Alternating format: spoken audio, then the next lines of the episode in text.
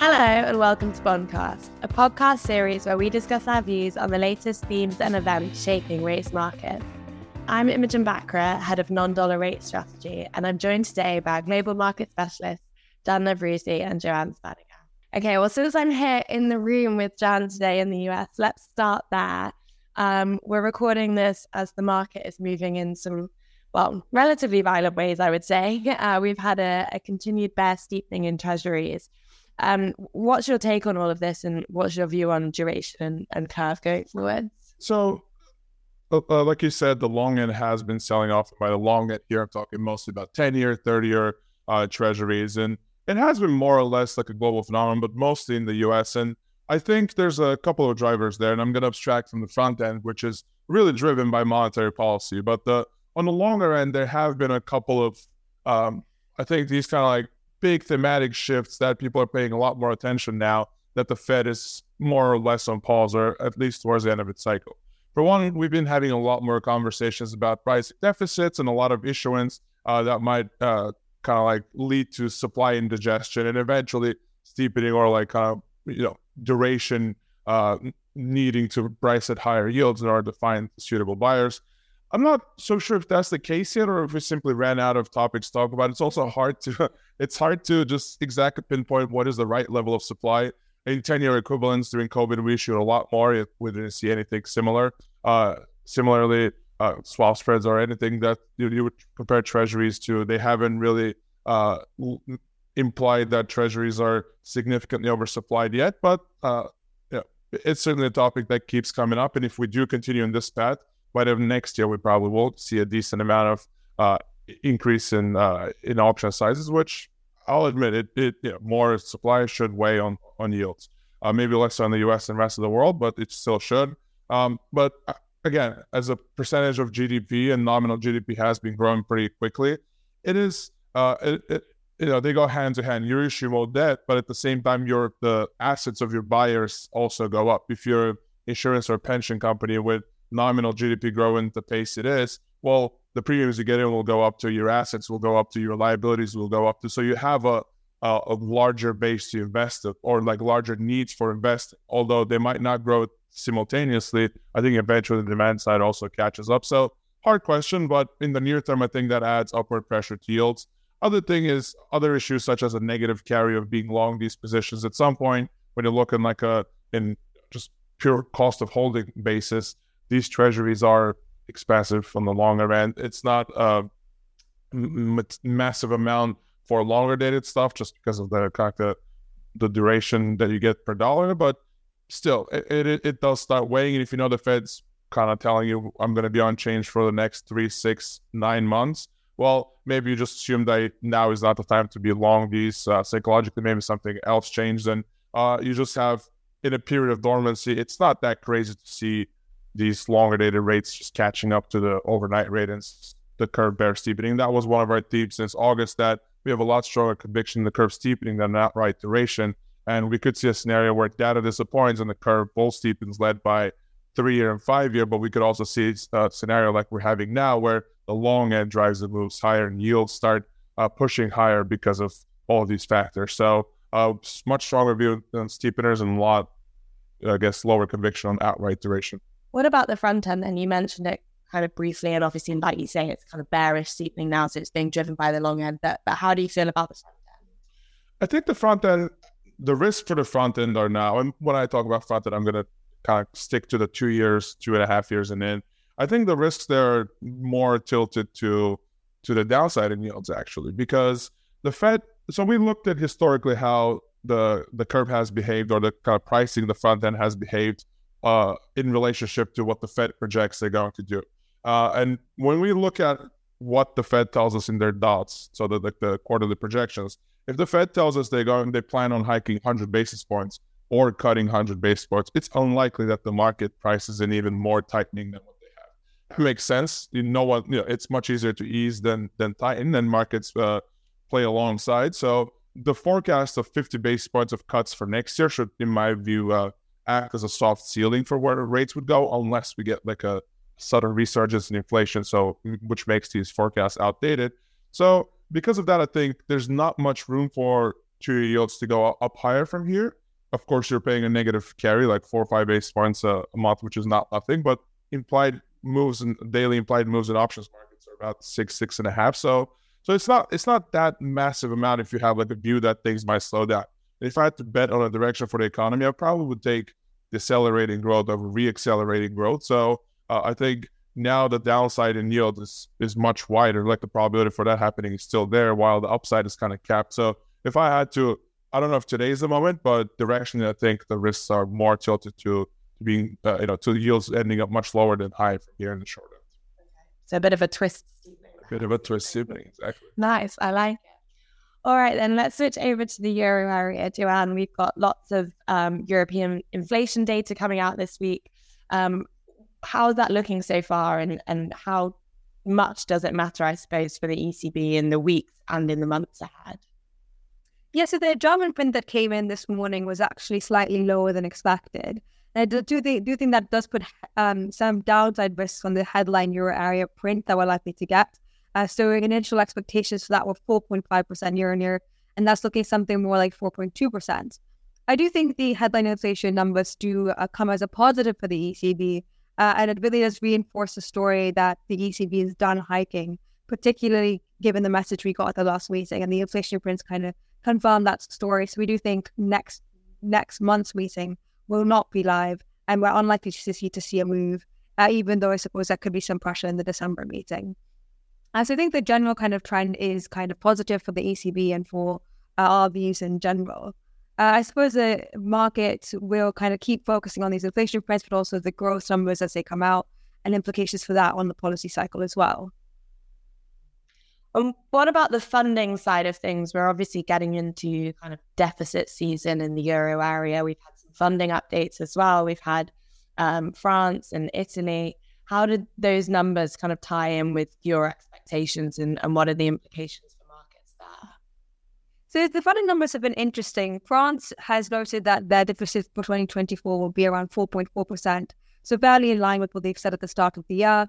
And Italy's uh, deficit is going to be higher than they sort of said at the end, uh, start of this year, where they telegraphed a level of 3.7%, and that's looking kind of above 4% for 2024.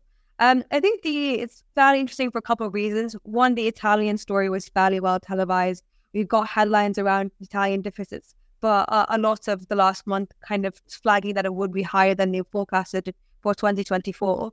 Uh, but I do think there's a bit of kind of optimism around these numbers in the sense that the growth picture will be fairly important in determining how the deficits actually come out at the end.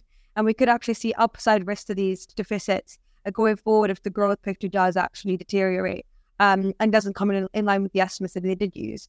Uh, but I think overall, the message for supply really is that we should kind of see another year where supply is elevated.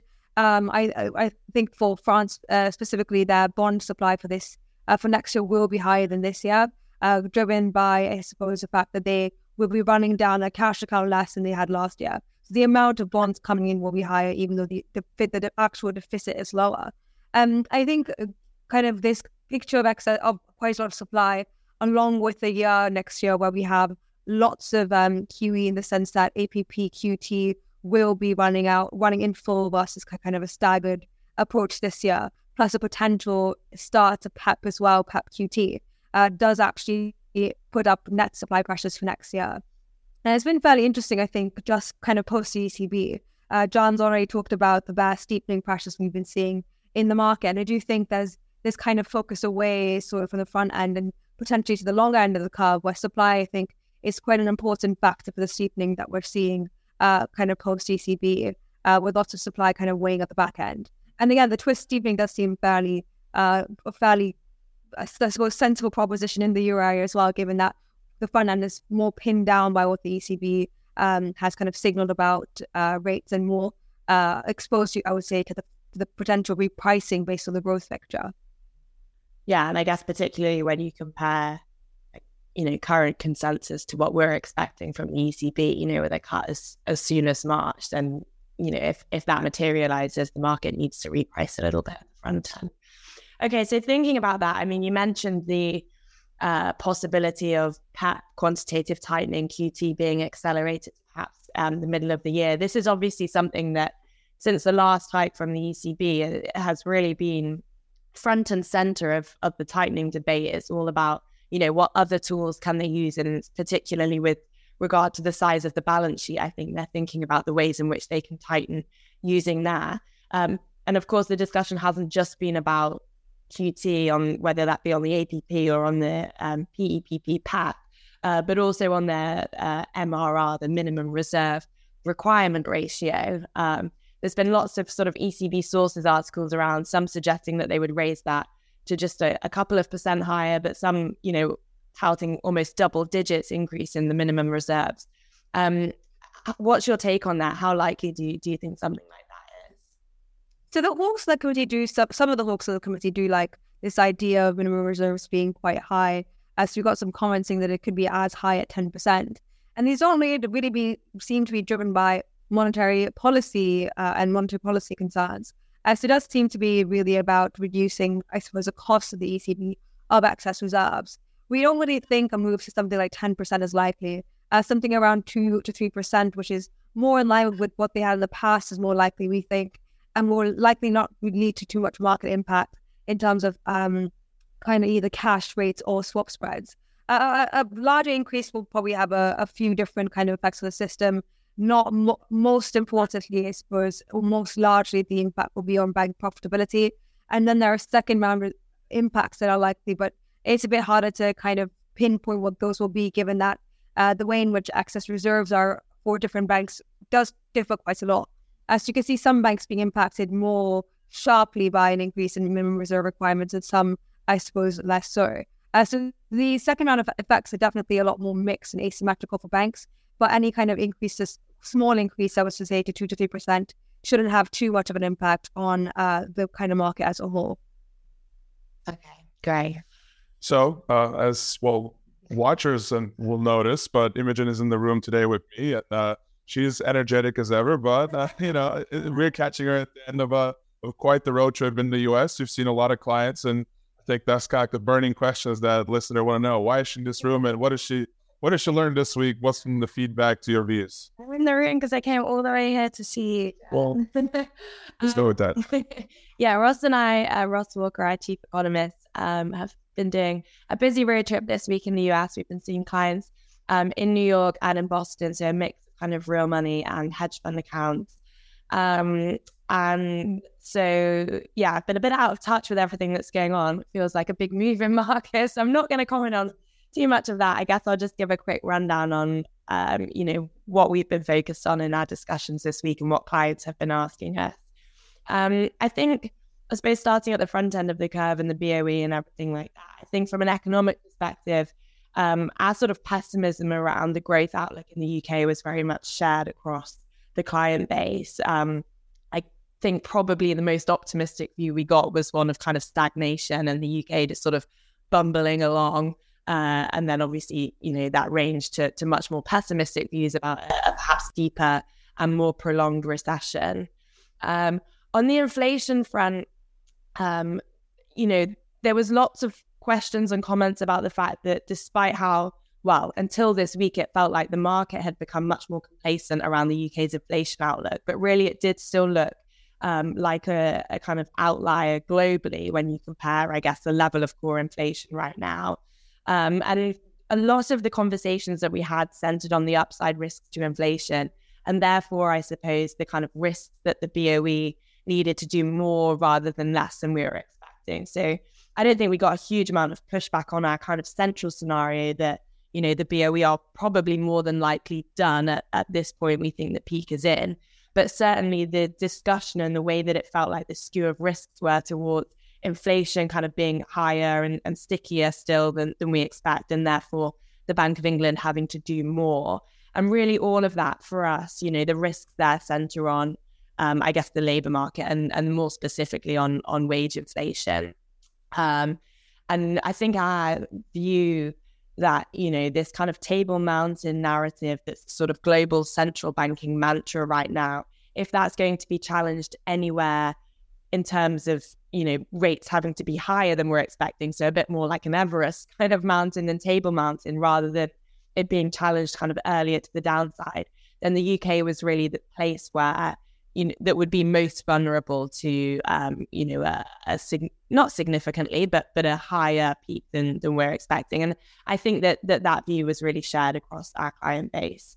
Um, I guess the other thing at the front end that dominated a lot of the discussion, and perhaps that's a kind of UK versus US thing, but something that we haven't been talking about for a few months as much as we were maybe sort of six months ago was this mortgage pass through and especially the kind of timing for when we thought that that would be, um, I guess, most relevant in the UK. Um, so, you know, when do we see this, you know, real tightening being bearing down the most on demand, which for us is probably about the middle of next year.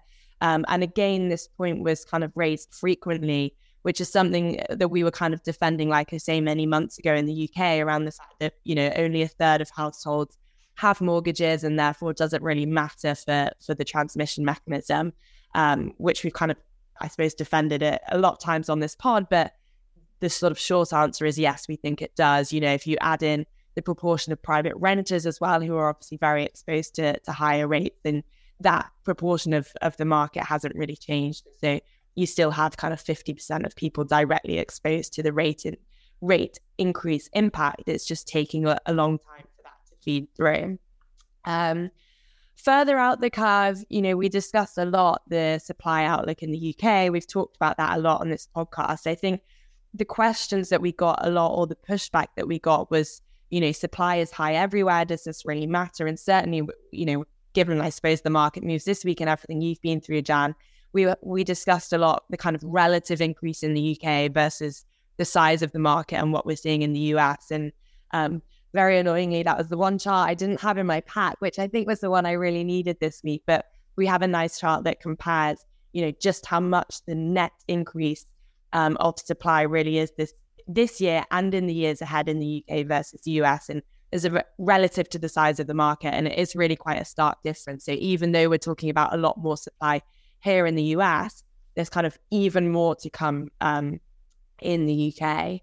Um, and so you know, against that backdrop, it really didn't feel like there was a huge amount of demand for UK duration. Um, it felt to me like the investor base here was really thinking or almost waiting for kind of liquidity and volatility conditions to normalize before wanting to be sort of fully involved in in the UK again, which you know I worry becomes a little bit of a vicious circle because if you have everyone on the sidelines, uh, liquidity and, and volatility conditions don't really ever normalize. Um, but yeah, from a, a, trade perspective, I think that it felt like there was a real lack of demand for duration still. Um, there was no real pushback against being short gilts on a cross market basis.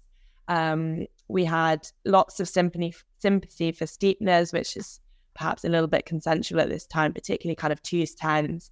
Um, and then also just a little bit away from rates, but but on the dollar, um, you know, our FX uh, team have had this kind of bearish sterling view in the near term, but over the longer term in 2024, I think they see a little bit of a recovery and a bit more bullish, which is really largely centered on their dollar view and that they see, um, you know, this kind of dollar exceptionalism and this sort of soft landing narrative maybe um, taking some of the wind out or that narrative slowing and, and taking some of the wind out the sails for the dollar, um, which would drive cable um, higher. And, and I don't think that there was a huge amount of sympathy for that.